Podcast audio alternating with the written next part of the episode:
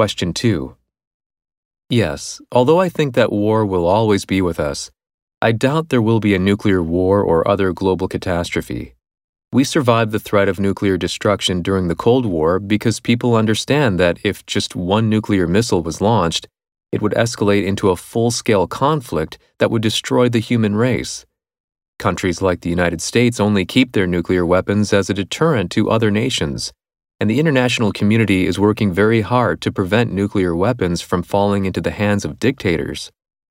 And although some dictatorships may have weapons, I think the international community is good at applying pressure to them, so they will give them up eventually.